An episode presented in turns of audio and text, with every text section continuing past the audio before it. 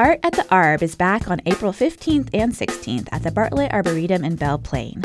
It's a celebration of springtime with visual, performing, and culinary artists among 40,000 blooming tulips. Check out the lineup of performances at bartlettarboretum.com.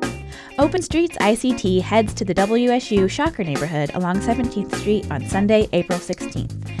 Nearly two miles will be closed to vehicle traffic from Oliver to Volutsia, making room for walkers, bikers, and runners to visit vendors and four different activity hubs along the route.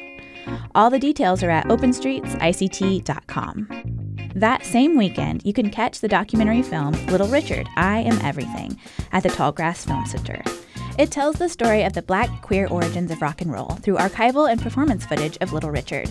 It plays at 4 p.m. on Saturday, April 15th, and 5 p.m. on Sunday, April 16th. Learn more at tallgrassfilm.org. The Wichita Jazz Festival takes place April 19th through 23rd, starting with the Ad Astra concert featuring trombonist Marcus Lewis and the Delano Jazz Orchestra at the Wichita Art Museum.